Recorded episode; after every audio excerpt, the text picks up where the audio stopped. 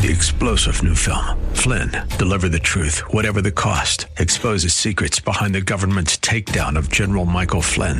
Flynn knew what the intel world had been up to. He ordered the first audit of the use of contractors. This set off alarm bells. He told the truth. He was the most dangerous person for Donald Trump to hire. They had to get rid of Flynn. Flynn, deliver the truth, whatever the cost. Available now. Watch it today. Go to salemnow.com. Salemnow.com. Hey, it's Rick Probst, husband, father, pastor, radio talk show host, biker, podcaster, and beard grower.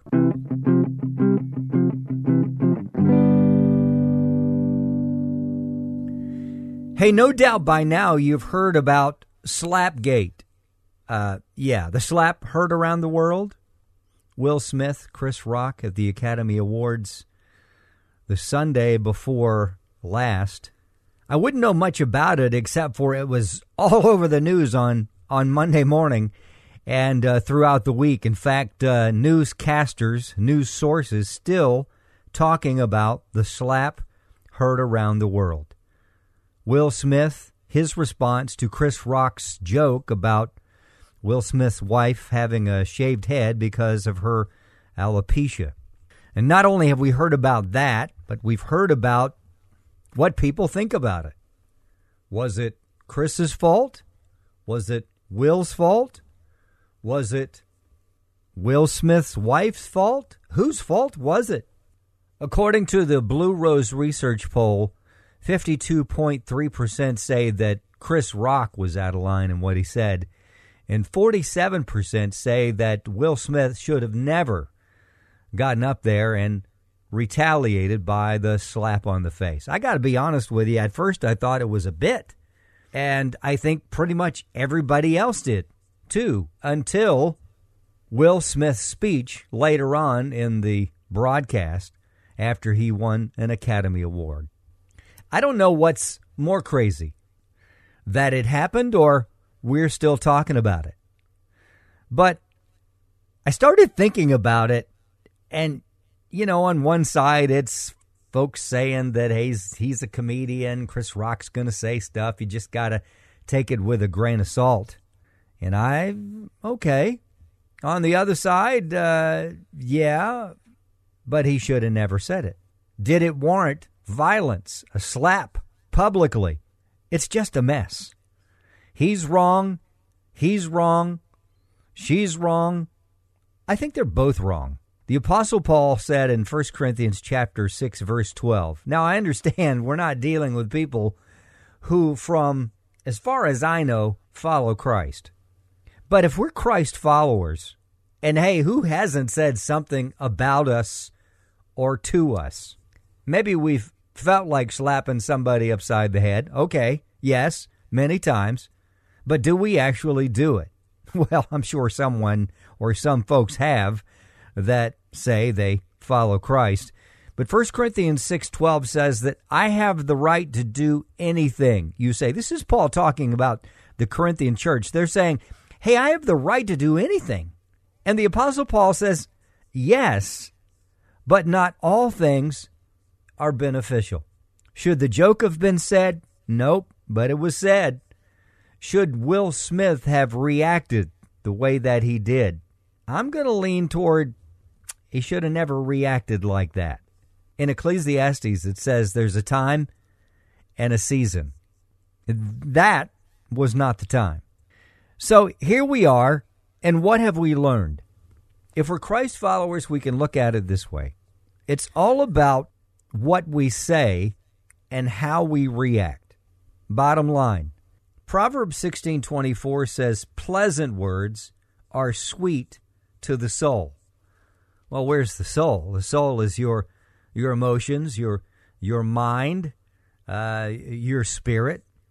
So pleasant words, uplifting words, positive words, not critical words or demeaning words.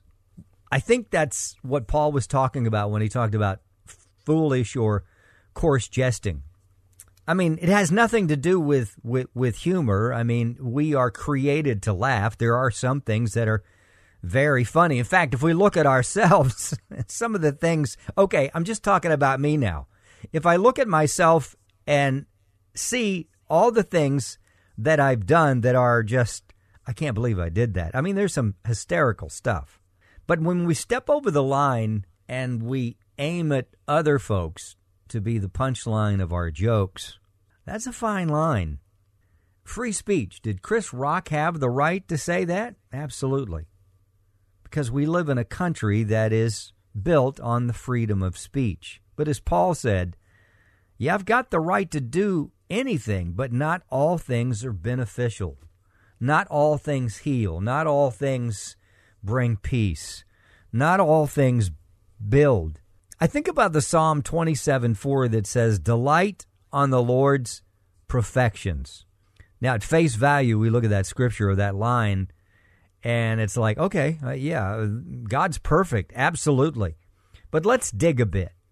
Delighting on something means to focus on it or that it becomes a lifestyle. It's a it's a passion. And the word perfections here means sweetness, beauty, pleasantness, favor, and attractiveness. Attractiveness. I like that. You know, the Lord loves us. He is long suffering. He's full of love, joy, peace, patience, kindness, goodness, gentleness, self control, the fruit of the Spirit. Now, it's easy for me to point the finger at Will Smith or Chris Rock or whomever, but what about myself? What about the way or how I've spoken to other folks or about other folks? Yikes. Hey, honestly, there's always somebody on your last nerve. Somebody's going to irritate you or some people. Do we have the right to smack them upside the head? Well, we may feel like it, but no, we don't have the right if we're Christ followers. Is there a time for correction? Sure. Is there a time to communicate feelings, hurt feelings, disappointment, etc.? Sure. It's usually wise to do that privately. Could that have been a private meeting between Will Smith and Chris Rock? It could have been. And if it would have been, we probably wouldn't have heard about it at all. So let's look at the Apostle Paul. When he wrote to the churches, he began each letter with encouragement. And as he got into the middle of the letter or the book, he started adjusting a bit, talking about where they had missed it and what they need to do. And then at the end, he brought back encouragement. I love that. I hate it when someone wants to correct me and they first thing, bam, knock me upside the head. I mean, that's smarts. And even though it may be needed, there's a way to do it. And I love the way that Paul does it. It's it's beautiful. And I've got to believe that that's the heart of God. That Paul not only was writing content down, but the spirit of how God would say it to the church, to you and me encouragement. Hey, this is what you've been doing. It's amazing. You're loving on people, you're taking care of them. And in the middle, there needs to be a slight adjustment here and there. And then at the end, I just believe you're going to finish this work and uh, you are going to keep the faith. And I'm looking forward to saying, Well done, good and, and faithful servant. So I guess you could call it a sandwich of, of sorts encouragement a little bit of correction, adjustment in the middle, and more encouragement. Maybe that's the way to delight in the Lord's perfections.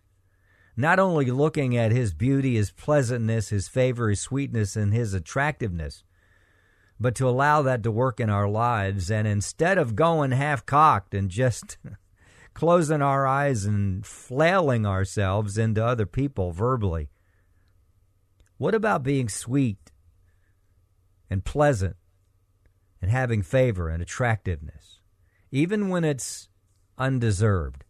Yeah, there I go again, talking about while we were yet sinners, unattractive, unsweet, in fact, sour, unpleasant, and very ugly, Christ died for us.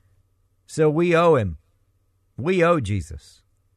So let's encourage one another and let's pray for each other in times like these, and there will be times like these, It could be a coworker, a family member, a complete stranger, somebody in Atlanta traffic.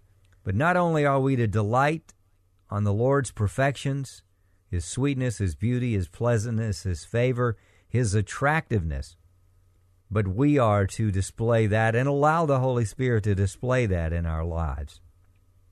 You know, if that happens and people see how God reacts to their being undone in so many ways, they'll run to Him, not from Him. Hey, it's a thought. Thank you so much for listening to this podcast. It's a thought. I drop a new one on Monday morning at 6 a.m. And until next time, I'm Rick Probst, husband, father, pastor, radio talk show host, biker, podcaster, and beard grower.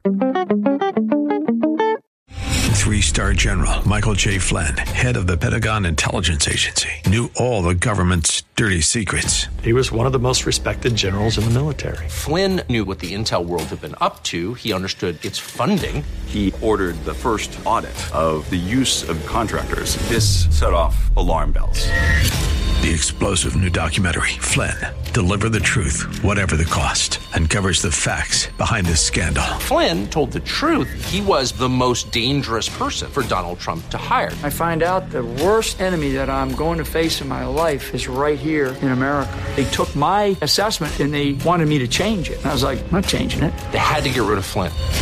With in depth interviews, archival footage, and never before seen personal records of the man behind the headlines. I just felt like I was drowning. Flynn, deliver the truth, whatever the cost. Available now. Watch it today. Go to salemnow.com. Salemnow.com.